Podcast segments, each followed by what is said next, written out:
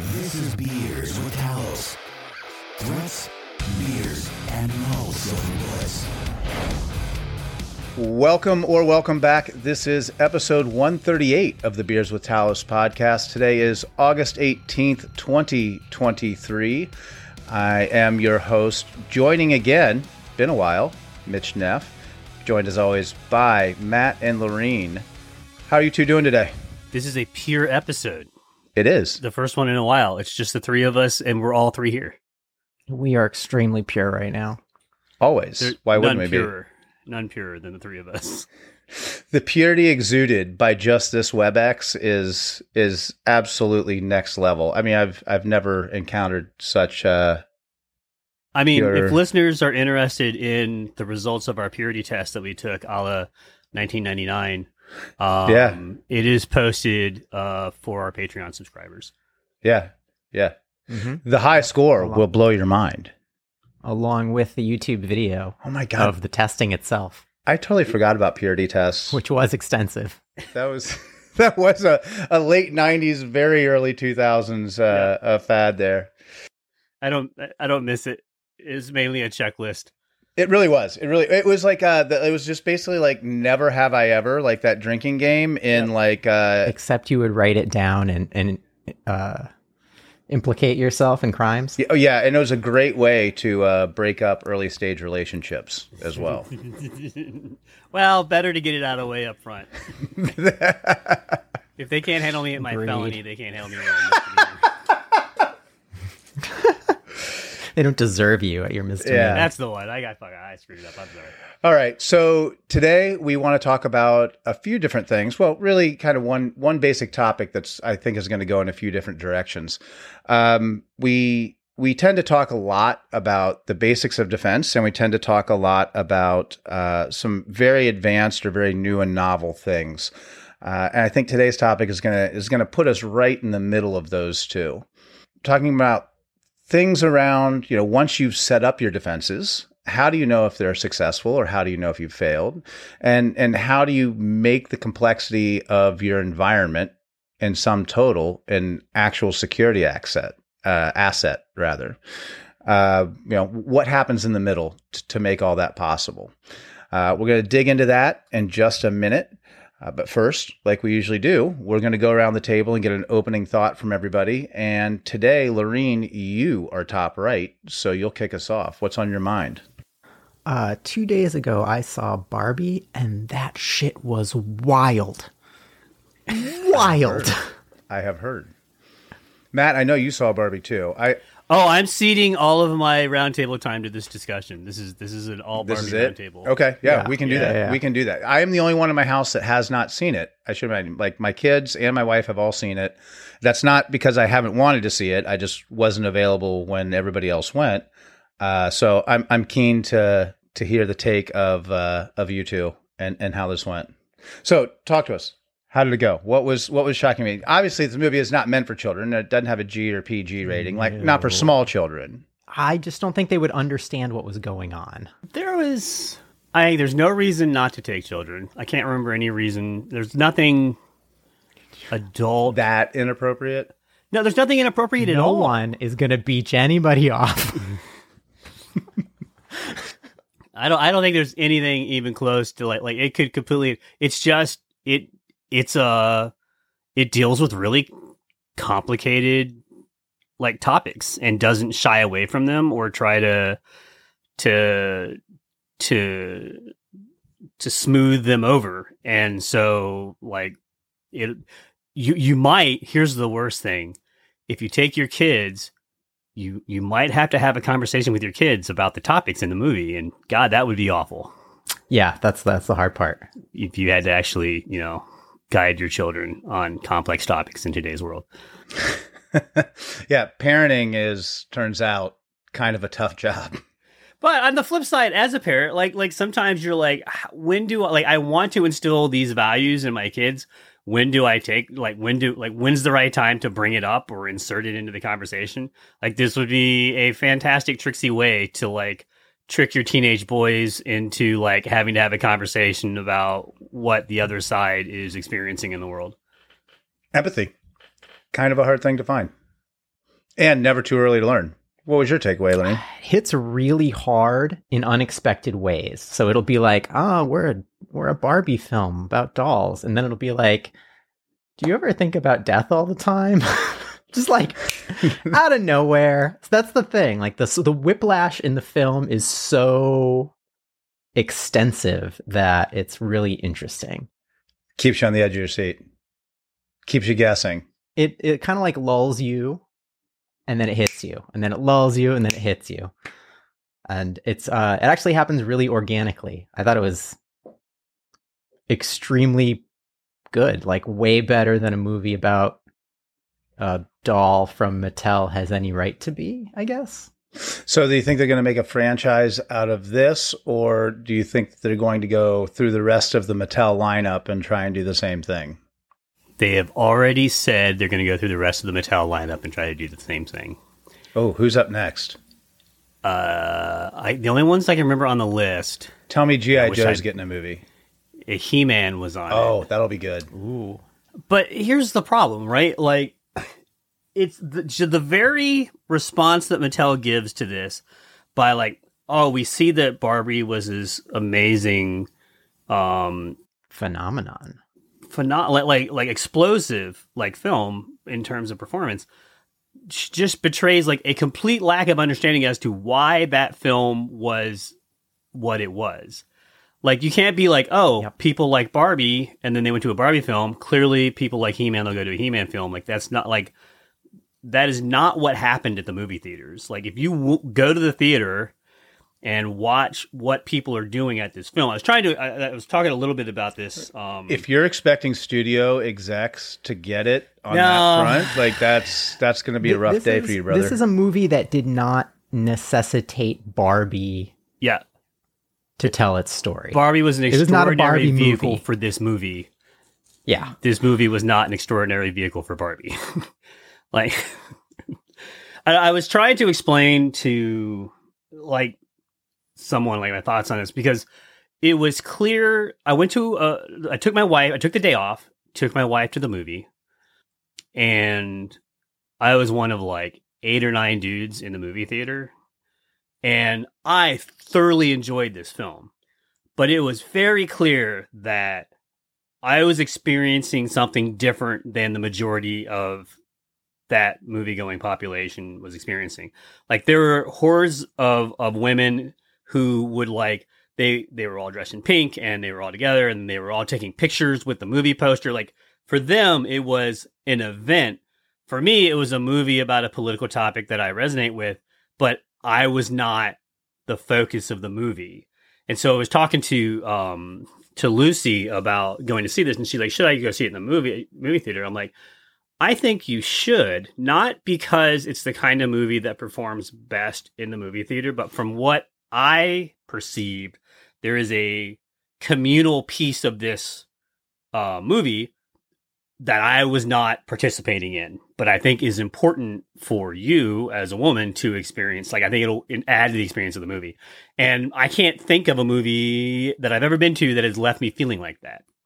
it's a weird catharsis and i think that like community aspect is really important. I think i cried twice in the barbie movie not because of shit that happened directly in the movie but because they did one of those gut punches. And then like my brain went yep those are all the implications of these gut punches. And then i started crying right? Like that's how hard they hit at certain places that people do not touch you know? So. So we're talking about a movie that just had no right to be that good. Like, you know, no no right to hit that hard, no right to like you're like, wow, this is a Barbie movie and all of a sudden I'm like thinking about real things. I honestly think that it, it's more like uh, every other movie that comes out nowadays is a pile of garbage. Well, that's a fact. Like that's you're going to have a hard That's time arguing. that's, yeah. that's I think I think that's They've problem. basically been remaking the late 90s or late 80s and early 90s for the last 15 years anyway. Like so, yeah. I get it. I get it.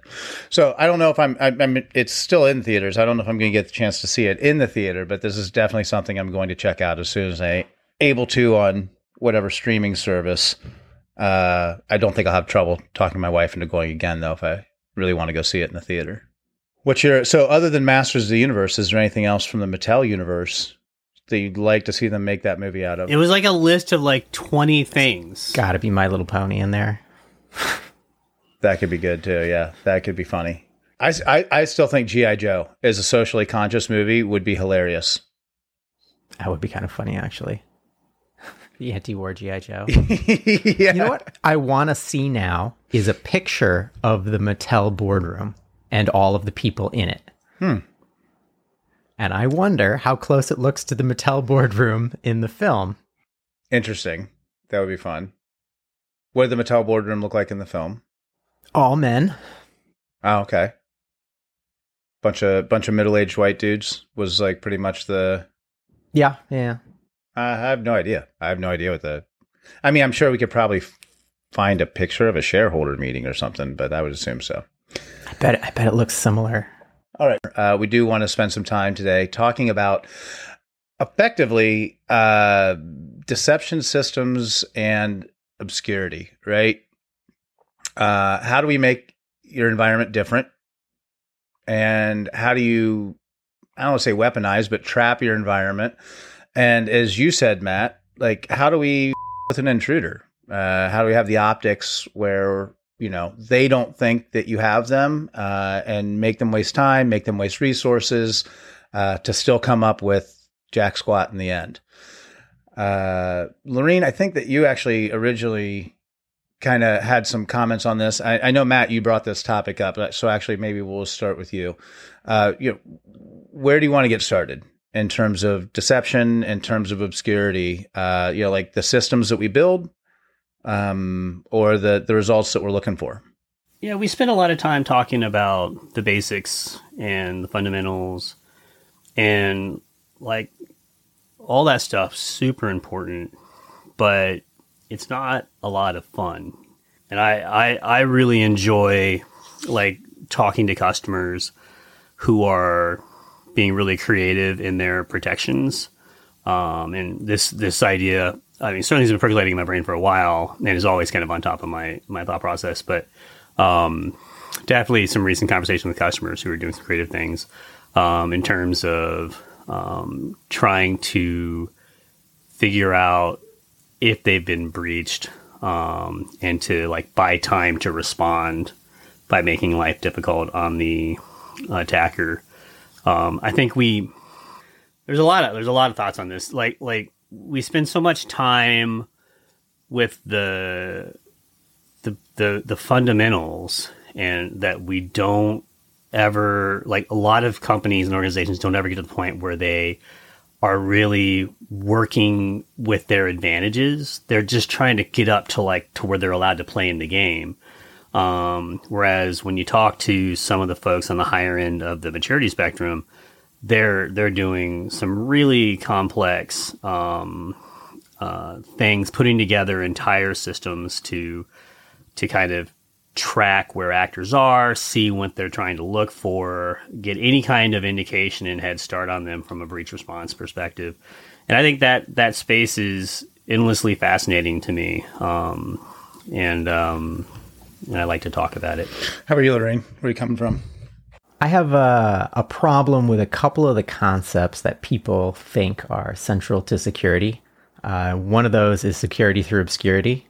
I think we're in a purely information realm, so the only way that you can enforce security is uh, through information differential. So pretty much everything's security through obscurity. We'll talk about this more, but I also wanted to go back right to the beginning when you were like, "How do you know if if your perimeter is secure? How do you know if you've done a good enough job?" And the answer is the same answer that a chicken farmer will give you is if you ask them if their chicken coop is secure and if they've done a good enough job and the answer is no. right? The the first part of maturity is recognizing that you are never done with the basics. Even if you have some space to move along and work more advanced shit, you are never done with the basics. You have never gotten them good enough. Hmm. So, how, but how's that? I mean, you still have to measure that in some way, right? Like, there still has to be some measure of bad to good. Like, some degree of success in in building those systems. Yeah, but there's no end state. There's only raising the costs for an attacker, and that numbers go up forever. So just because there's a good and a better, there doesn't ha- that So doesn't you can measure where you doesn't necessitate that there is a best or an end state. Yep. And there are orders of magnitude higher than where most people are, right? That are unreasonable for certain organizations and reasonable for other organizations. And those that scale is vast, So then, what are we supposed to do, Matt? in my view. I mean, if the job is never done, what are we supposed to do in the meantime? Well, I mean, you're you should be like like once you get past those basics and those fundamentals, you should be optimizing your response and giving yourself um, all the advantages you can, and then piling on disadvantages on the adversary, right? So, like like one example that that like I had a recent discussion with an exec with, with with somebody on defense about honeypots, and they're like, "Oh, well, we want to only put honeypots in this certain kind of area because we don't want intentionally insecure systems to be in our production stuff." And I'm like, "Well, one, honeypots are not intentionally insecure. Like that is a I don't know what what thought process that is. but if you're building intentionally insecure honeypots, then you're not building you're not building good honeypots. you're building building footholds. Yeah. Um but if you put it like then you call like but then the question is if you put this in a in a special place, what is it you're trying to get out of this honeypot, right? Because so for a vendor, a honeypot and a sinkhole actually provide different um, um, benefits than they do for a defender, right? So we use honeypots and sinkholes to understand what actors are doing and where they are going. You should be, from a defender's point of view, honeypots should be your one of your indicators that a, an, an intruder is present, um, or that you have something that you should be investigating. Right? It's a it is a detection piece, not not like a, an intelligence gathering piece. Um, at least internally, um, and so that's that that kind of you have to separate. I'm a I'm a new person in security, and I want to run a honeypot to learn stuff. That's not what what I'm talking about. Like this is I set up like traps inside of a network, so if a if someone doesn't know their way around and they're looking for something, they'll stumble on this and I will know by virtue of the fact that nobody should be connecting to this that the connection to this is the first part of the incident, and then I build this this honeypot to be as interactive as possible so I can gather information and mislead the attacker. All of that giving me time and information to do the response. Yeah. So at, in at a base level, for anybody that is brand new to security and, and hasn't heard this before, a honeypot is effectively just a system that serves no actual business purpose, serves no legitimate purpose, but appears to, gives all appearances of being a legitimate system or something that could be valuable. But there's exactly zero reason for any legitimate traffic to ever connect to it. Uh, so if then anything does connect to it, of course, that's something you can consider. Yeah. that's something you can consider uh, at least interesting, if not malicious intent. Um, to know that you know th- there's no legitimate reason for anybody to be connecting to this thing. So if they do, that's something that shouldn't be there. I've got a, a statement to make real quick here. If you are a person who's new to security and you are trying to use a honeypot to learn things, don't. Check this out. Uh, attacks are not written by weird gods that live in another dimension. They're written by human beings. And if you would like to know how they work and how to stop them, rather than looking at what other human beings have built and not understanding it, you should just build them yourself. Then you'll really understand them. And then you'll know if you understand them because they'll work. Because if you just look at somebody else's, you have no idea if you got it right. And usually you're wrong. That makes sense. I mean, I think it's a lot more complicated though than, you know, figuring it out, at least getting started. But I mean, I can see how that definitely makes sense. I mean, if you want to understand uh, really anything, like the best way to do is experience it. At least for me. I mean, that's just the way I learn. It's just it is just a mindset that I see constantly among people that want to learn computer defense or computer security of any kind. They're like, I'm going to go look kind of, sort of, at how other people are doing this thing instead of like, I'm going to go learn to do this thing. Well, I think that's the difference between real you know, weird. what they're used for. So obviously, honeypots can be learned to use to observe an attack or observe what somebody is doing, or like you said, Matt, is a basic tripwire. Like if connected, then problem. Uh, but what other kinds of systems we have? So a honeypot is usually like a, appears to be some kind of you know juicy server, uh, a, you know Active Directory, some kind of domain, what, whatever it is that you set it up to look like or want people to think that it is. Uh, but other than honeypots, like what other ways do we do deception? I don't know that I have any support for this, but if if I had my way and I were defending something, my external, my perimeter would emit zero version information on what was sitting on it. Like like when you when you attack to like an Apache server, it'll tell you, "Oh, I'm this level server."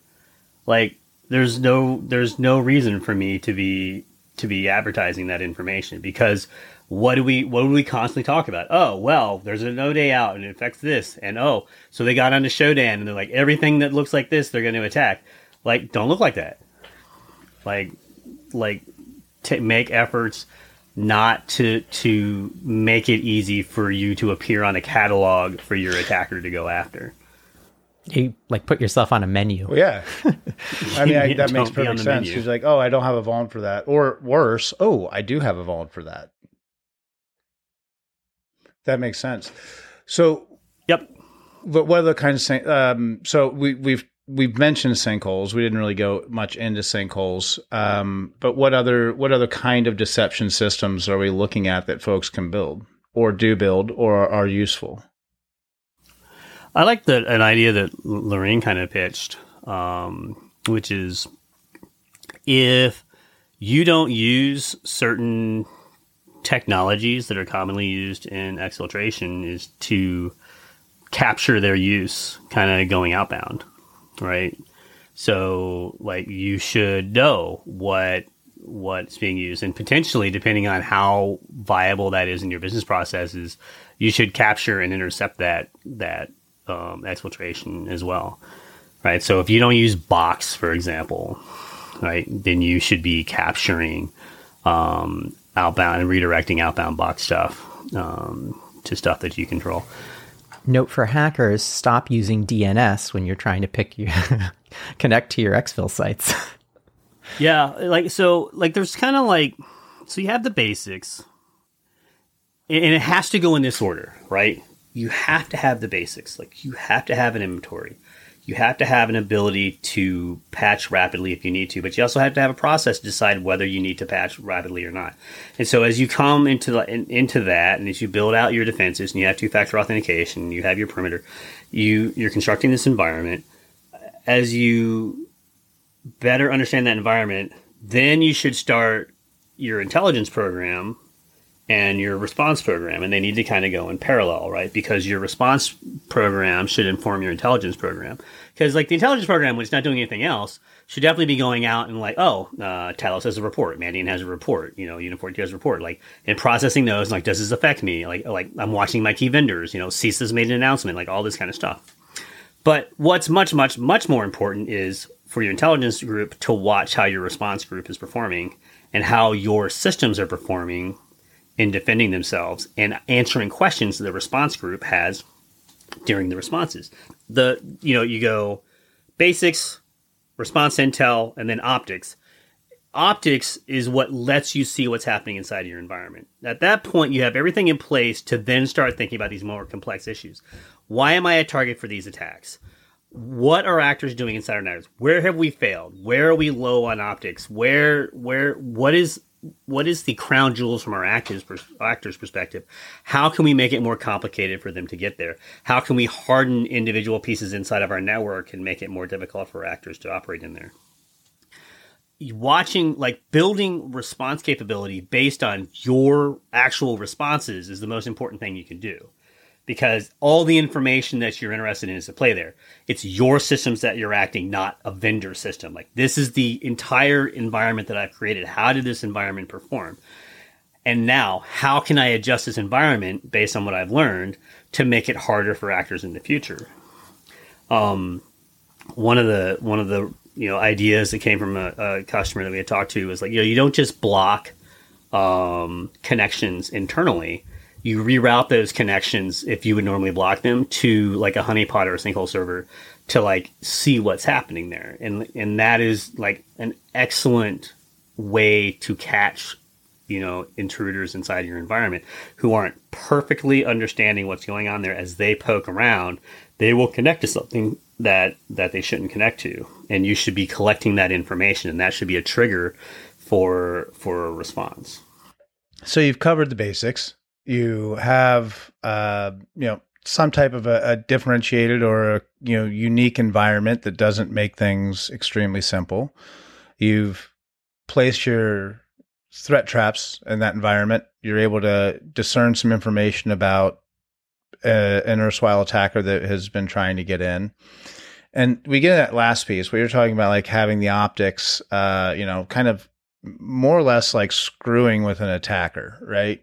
So you're presenting these optics, if I understand what you're saying, where like they think they're operating freely. However, you definitely have an eye on them and are watching what's going on and responding accordingly, right? Like you're you're you're wasting their time, you're sending them on a goose chase. But in that instance, once you've gotten to this point of maturity and you're working on that you you're working on your um, you know detection and intelligence and you have these optics in place how useful and how would one apply the concept of disinformation as a defender? Like is is there a way or is there a reason to put like the uh, you know providing intentionally false information that looks to be true to somebody that is attacking a system? Is that useful? Does it work? Is are they easy to fool or are they easy to uh, do most attackers see right through that kind of thing saying I'm this version, saying I'm here in the stack when I'm there, like whatever it is. You are you're doing a couple of things, right? And you have to understand like when you're operating at this level, you are not saying that you can block everything. You're trying to buy yourself space and time at all times. You're trying to minimize the number of incidents you have to respond to. You're trying to minimize. So like if I know uh, that I can't patch something, but I can have that something emit a patch number, I would absolutely do that. And I wouldn't do that with the idea that, oh, that's going to fool all the attackers and they're not going to get in. But it will fool all the automated attackers because a lot of automated attackers will be like, oh, I'm going to check the version number and then I'll send the thing if it's vulnerable. Otherwise, I'll disconnect. Like, you're not, you're not, in that moment, you are not defending your system so much as defending your SOC stack. You're like, I need to, I need to just it's like bug spray. Lower the amount. Yeah, I'm just trying to lower the amount of incidents that we have to deal with when we know we're in this vulnerable condition. Like, I don't think as long as you're not, and here's here's the here's the the argument about security um, through obscurity. Security through obscurity has to be like, I am consciously doing this for this reason not I can't be bothered to secure this system, so I'm just gonna like hide it and hopefully no one will find out that I'm lying. Like that's not what you're no, doing. Never. you're buying time and space, right? You're you're looping off to the side of the ice uh, with the puck, and you're just trying to buy a little time to find find what you need to do to move forward. Or you're trying to get one day earlier notification of the fact that you're f- right. Like anything that you can do to get someone to make a noise when they're in, that's good, right? And the less uh, danger you can put yourself in to do mm. that, the better off you are. But yeah, it's it's like you're raising the cost again, right? So you've you've priced out a bunch of attackers when you've done that, right? You haven't priced out everybody, but you've priced out like the lower end of the market, and that's the largest share. Well, and in this case, maybe maybe you're not raising the cost for the attacker, but you're lowering the cost for the defender, right? You're you're like you're trying to to to get you a few more cycles to concentrate on stuff that's truly an issue um, while you while you wait for the time that you're allocated to do the patch in, in, the, in the example that we're doing. Like you should either raise costs or lower costs for you. Lower costs for you like is is not like monetary costs, but like time costs. Like it is the thing that's critical from a resource perspective during a response is time, not money, Mm-hmm. right? Um, there are definitely costs during a response, like your IR firm or whatever, but like it is time that you were in a fight with. Like you were trying to beat the actor to the encryption, or you're trying to beat the actor to the exfiltration, or you're trying to beat the actor to the destructive act. And so anything you can do to find the actor earlier is buying you time. It can buy you weeks or months, right?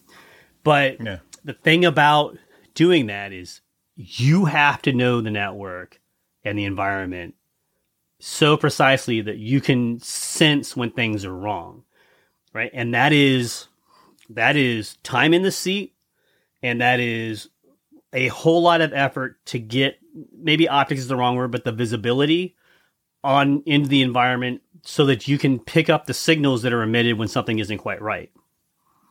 It's the, the this goes back to what I had said that I say occasionally is nobody wants to admit that security is really really hard. It is super super super super super hard. It is really hard.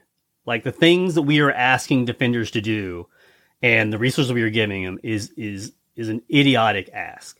Um, almost every defender out there will complain of being under resourced, be it time or money or tooling.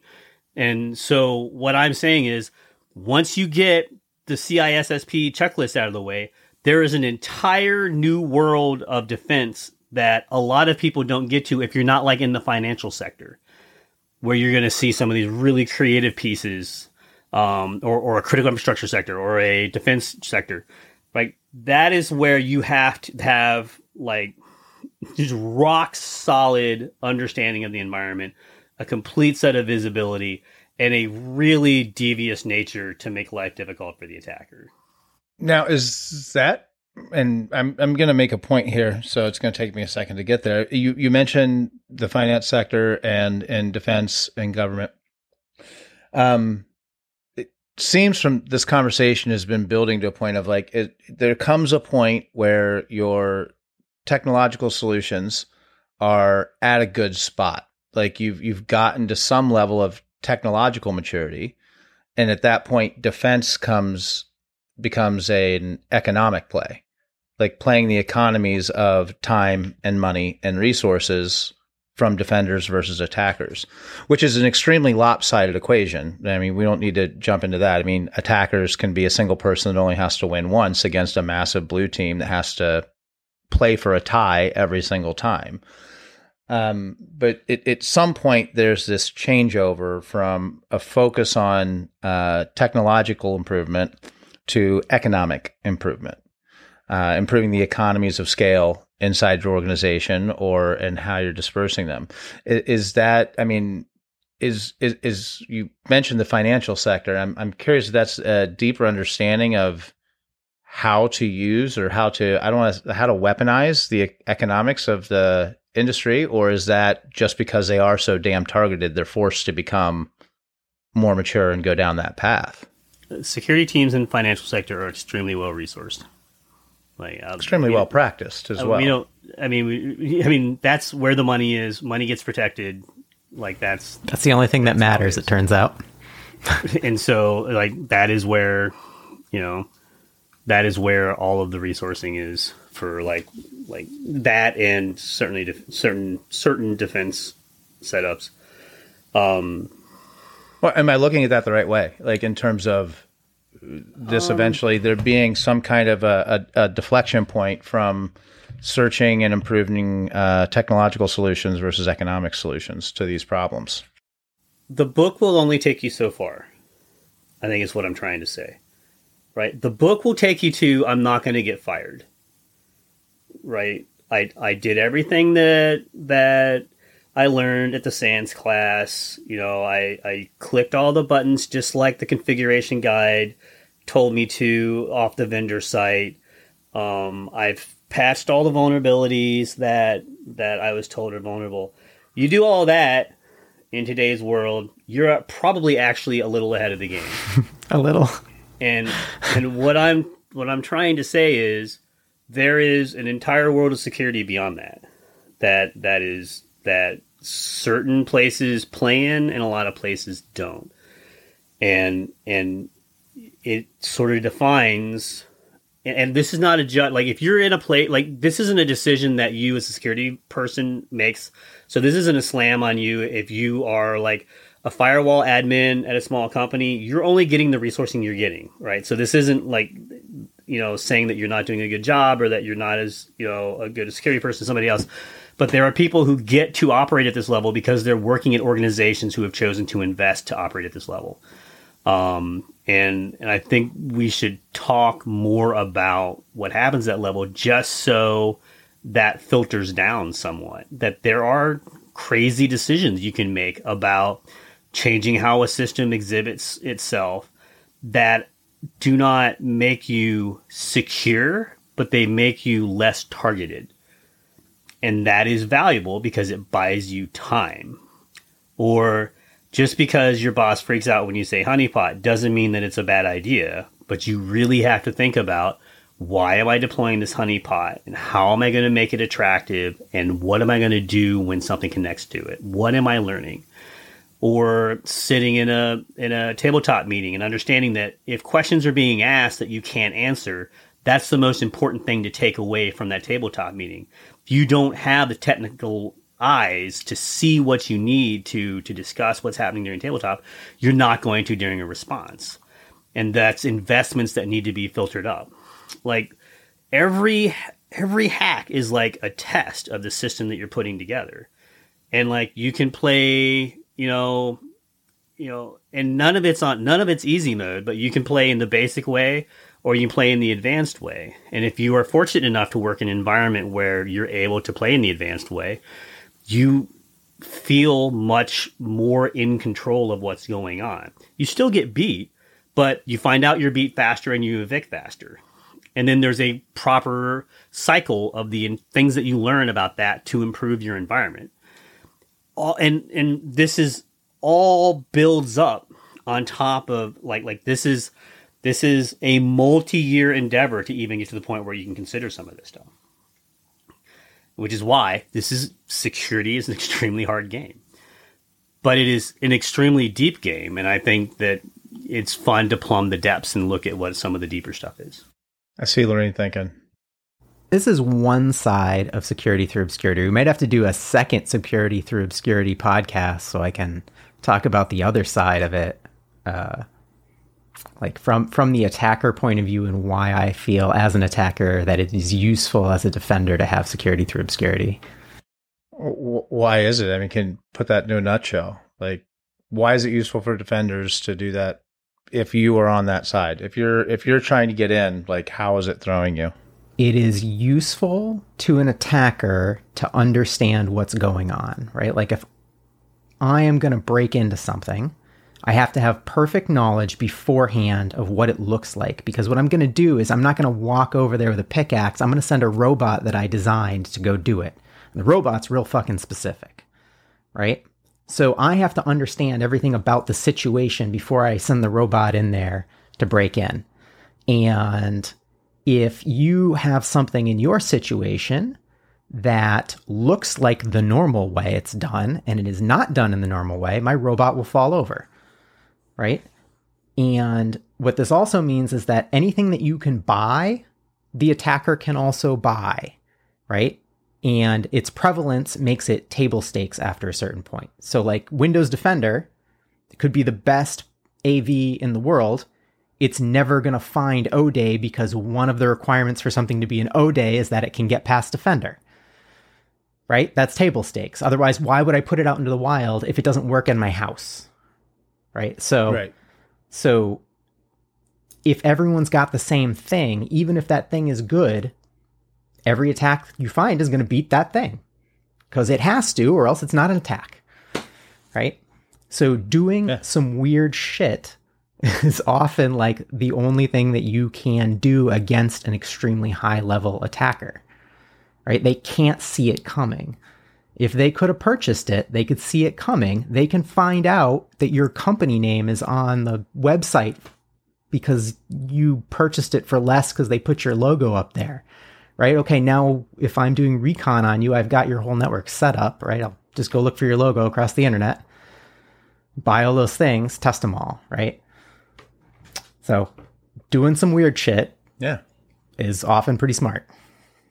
If you understand what you're doing, as opposed to just doing some weird shit for the for, hmm. for the I think that's probably the key. yeah though, no no yeah. There's a the the main level here is that you have to actually understand what the attacker is going to do in order to do some weird shit that's actually relevant. I've seen a lot of people do some weird shit that's not relevant as as an attacker and that is always hilarious because they put a lot of effort into their weird shit that you're you just like walk by and you look at and you're like oh that's funny wonder what they did that for Uh, so Matt, um, uh, say I work at a company. Like we're getting to the end of the book, right? Like we're getting to the end of the textbook in terms of we've been working on our maturity model. We've we've got a lot of the, uh, you know, bits and pieces hanging off the system now. We're we're doing multi-factor. Uh, we have some we have, we have all the boxes we're supposed to have for for endpoint and for DNS and for all the other things that that guy from the vendor said are going to keep me 100% secure. Uh, where do I go from there? Like how how do I get started down this next journey? Like that that point of deflection in in the path. Like how do we leave textbook realm and and go into security? Get beat. like get yourself get yourself like a really good red Pick a fight with a bigger dude.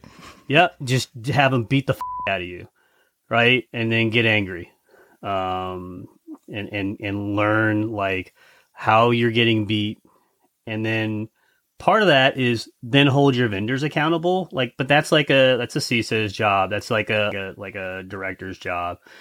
But then, like from a technical side, how could you have found them?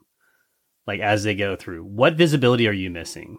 like or are you over like like are you are you over visible like are you getting so much stuff in your logs that you can't see Hmm. what's happening right like fatigue, really yeah. take every every every beat whether that's supplied by a red team or by a true adversary and be like how do we get beat first then how did we not detect them second and then did we respond fast enough like each of those pieces had to be true. So like how do we get beat? Like you could be tempted to be like, oh, we were a day late on that Citrix patch and we, you know, we got beat. So we'll patch it and then we're like, good. Like, well, no, why were you a day late on, you know, a public facing internet thing um that was known? Like if it's no day, you get a pass. But like if it's patchable, did you make the right decision in your change management? Right? Did you correctly balance business versus security needs? Did you truly understand how how this was being used or how how how it might affect you? Did you know that you were vulnerable to it before it happened? Like did you even did you properly assess this? Um, or did it just not come up yet through your intelligence process of oh hey there's a citrix vuln out there uh, we need to patch and then like oh we'll schedule it for tuesday's meeting and then we'll figure out if we can patch it or not. You know did you have did you know about it and you wanted and you fought to patch it and you couldn't? Like what what mitigations could you have put in place to protect that box? You know, is there an IDS you could have configured in some way? A WAF? Is there, you know, some way that you could have protected that box otherwise?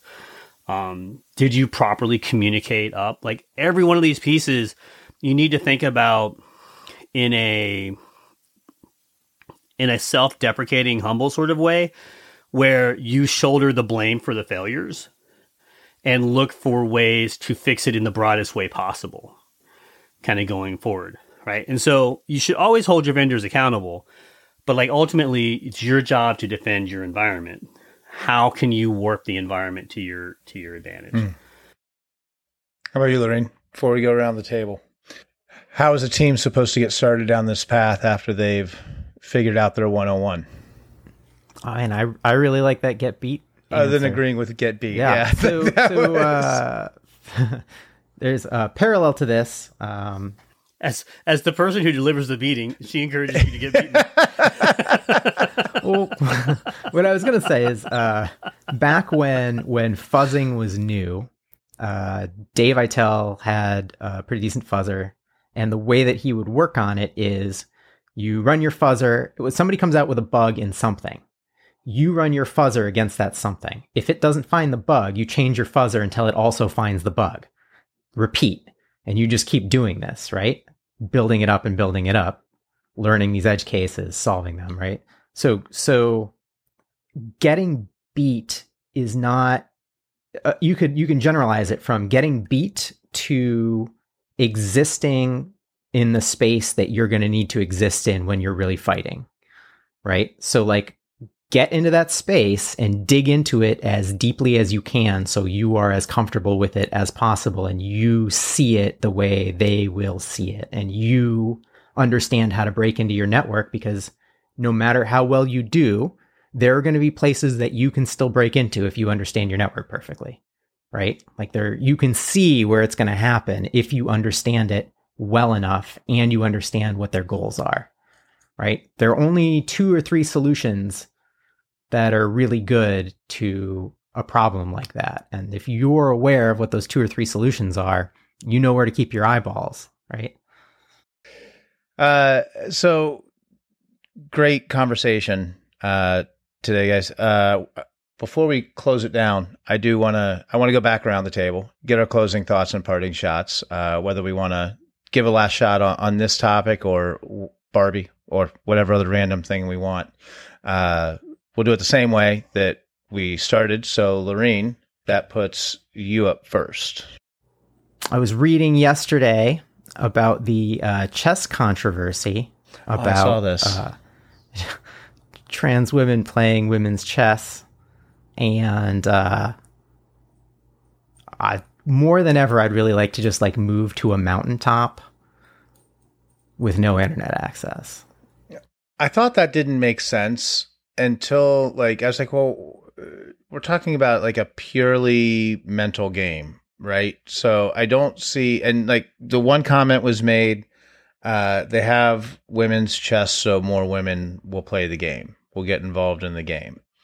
Yeah, uh-huh. yeah, yes, I yeah, totally understand this. But then, totally understand that. And I don't know how true this is, so I'm I'm even reluctant to say it. But I have heard that checkers, which was came after chess, uh, was actually invented for women who were obviously too mentally frail to understand the intricate game of chess. So they came up with checkers, and that was originally referred to as ladies' chess. That's awesome. I love that for us yeah. as a yeah. group of not really evolved monkeys. Uh, yeah, I, I, don't know how true that is, but I, I, I do need to look more more into the, the the history of of the game of checkers, at least Western style checkers. But uh, yeah, what I would what say to the like, I guess women weren't allowed to play chess initially, is where I'm. Yeah, yeah, yeah, and culturally there are fewer women that play, so the level of play is lesser, and also they are pushed out of spaces where people play together, which is how people get better, is to have a large community for things like that. So there are a lot of cultural reasons that this is the case, uh, but what I would say is, uh, if you let the three, five, ten trans women who would like to play chess in the women's league play in the women's league, number one, the odds are they're not going to get in those top three, right? Unless they had a really good community previously, in which case they're probably going to continue playing with that community and not switching over for no reason. And uh, perhaps we should work on the community thing. I guess what chess.com probably works a fair bit against that sort of problem, right? Because you can be anonymous there and join a community and play. I don't actually know, but those are not arguments for trans people not competing, basically, is all I'm saying. It is like, uh, yeah, we have an opportunity to with a group of people uh, and we have the power to do it, so we will. It's basically where they're at. Yeah, it, it legitimately made zero sense to me. Like I, am not even sure why there's a men's and women's division, other than I mean the argument that it makes it more attractive, gives women a place to play. Uh, those are but, those are great arguments, but uh, they're not arguments for gatekeeping. Yeah, I, I, just don't understand what difference it makes. Like, I mean, if there's a in, in different physical competitions, I can see how you could make an argument that it wouldn't be fair for you know X versus Y versus whatever. But there's like sitting in a chair and using your brain is not a physically limiting or you know there, there's no performance enhancing drugs you know nobody's shooting up roids and getting better at chess right No, just it's just Provigil. the performance enhancing drug is shit tons of adderall like that's That's Provigil. yeah the uh but no I, I i absolutely did not understand that either like that made no sense to me But the the conversations that occurred around it, even worse than the original thing. Oh yeah, of course. sure. Because people who don't give a shit about the integrity of chess suddenly have an interest in this fight that has nothing to do with chess. are suddenly suddenly professionals on the history and honor of the game and how this is the worst thing to happen to it yet Yep. I never mind like the cheating scandals that have, you know, rocked the chess world like over the years almost with regularity, but this is the one that is going to do it in, I guess, huh? Matt, parting shot, closing thought. Um, I want to revisit something we had said about picking a fight with the biggest guy. Don't don't do that. Change my mind, you're not ready yet. We need some Well, scrimmages first. Here's the deal, right? Like when here's what's going to happen. You're going to think you're ready, and I assure you, you are not.